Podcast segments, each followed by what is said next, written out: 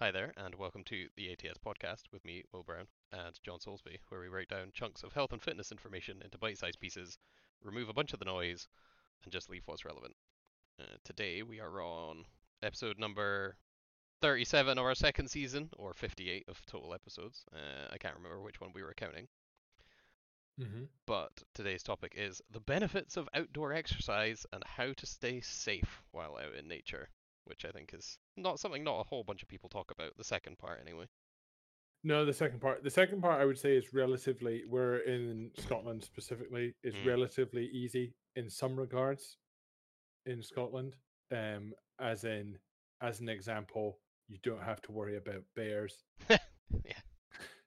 So For those in Canada, United States, etc., or I don't know what sort of predators you get in the Alps. I don't know if there really are any, but like, yeah, Northern America, Canada, there's like mountain lions and bears and shit all over the place. We don't have to worry about anything like that. Yeah, pretty convenient. A- An annoying dog is about as, as far as it goes. Mm. Um, but yes, we're starting off with the benefits of outdoor exercise. Um, Something we there's are big advocates of instead of going to the gym Yep. and going on cardio machines is like finding something outdoors. I especially think that of um, I've never personally understood, bar when the weather is disgusting, but people being inside on a treadmill when it's sunny outside. I'm like, but bro, Yeah. it's so much more. I mean, just interesting if nothing else.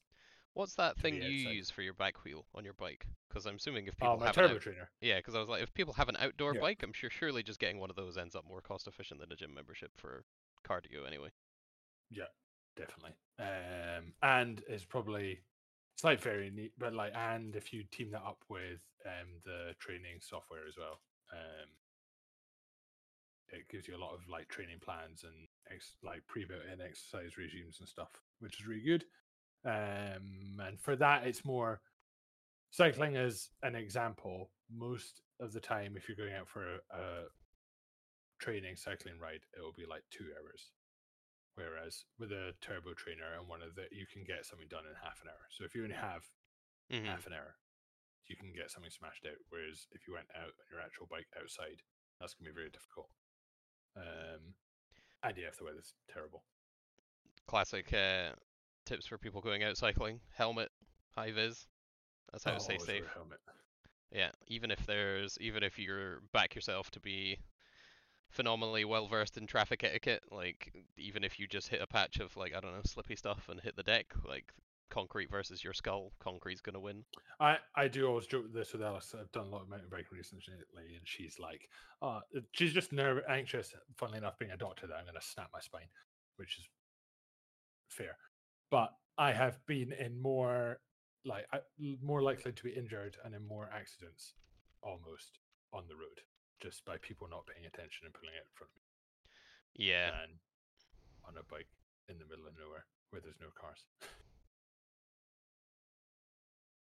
Um, But fair. barring that cycling, running outside also great, um, or just hiking, um, walking.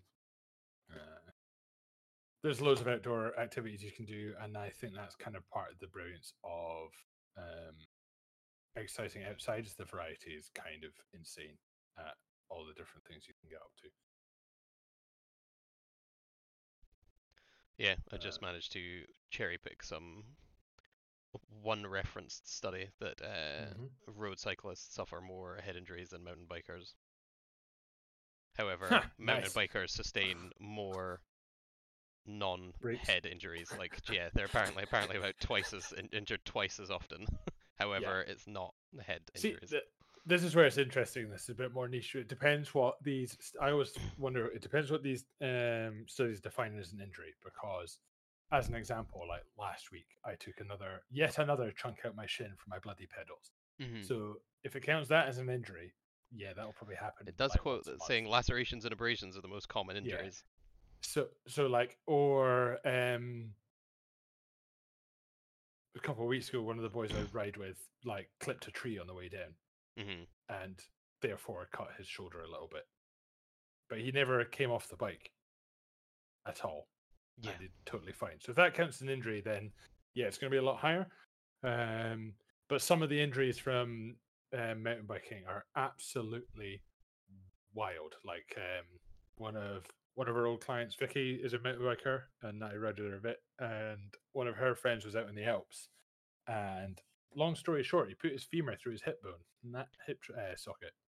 Yeah. And that's pretty wild. That, Yeah, I mean it's quite- pretty. It does sound quite rowdy in terms of potential stuff, but I think I, I think your main point of uh, having the control when you're out and about, like you don't have to worry just about other people's crappy driving when you're in the hills on a mountain bike. Whereas if you're on a road bike, you could quite happily be doing a completely safe speed with all the safety gear. If someone T-bones you in a car at 30, like gonna have a bad time. yeah, it's, it's like the ones I know of. It's all, and again, it's niche and biased, but like things like one of our clients got knocked off her bike because she was going round a roundabout and a car just drove into the side of her. Yeah, people just pull out without looking Good for one. bikes. You're like, mm, cool. Or another one of a taxi just did a U-turn into the road and hit someone off their bike.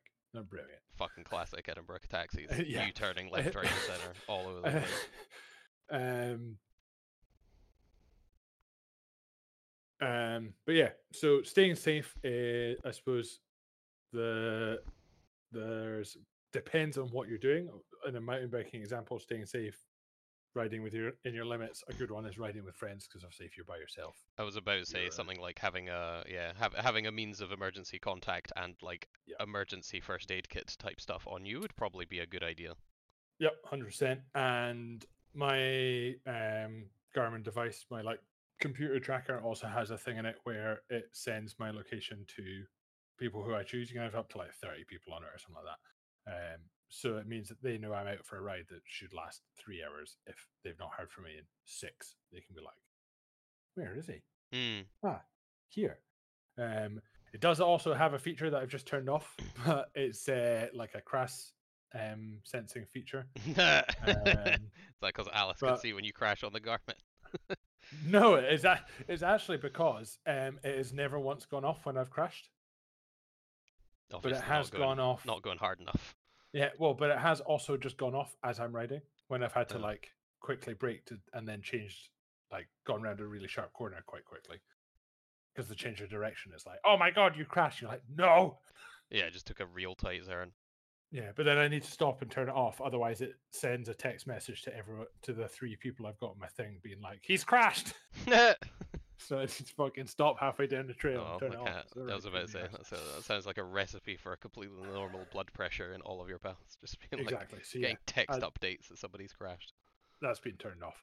Um, But yeah, water, but yeah, you've got the tracker thing, water, um, knowing how Supplies, much water you'll need, food, um, especially ha- if you having any kind of condition.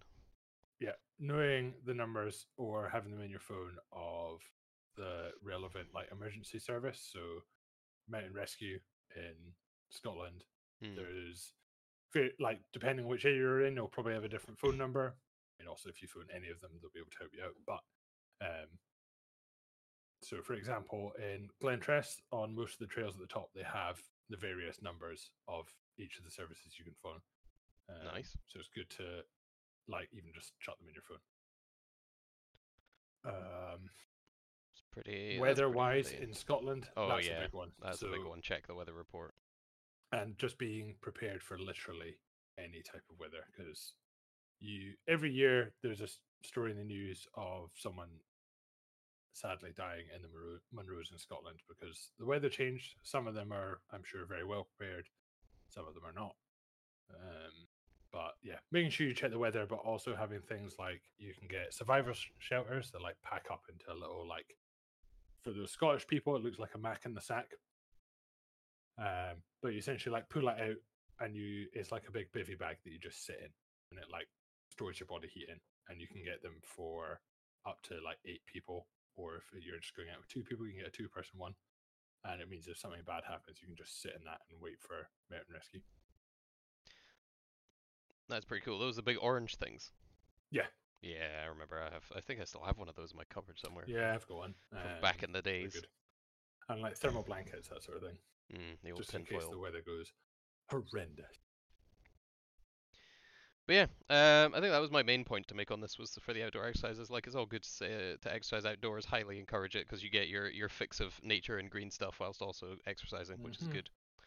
Uh, but the main ones are stuff like keeping emergency contacts aware of your location, like having emergency numbers, having a small amount of supplies on you.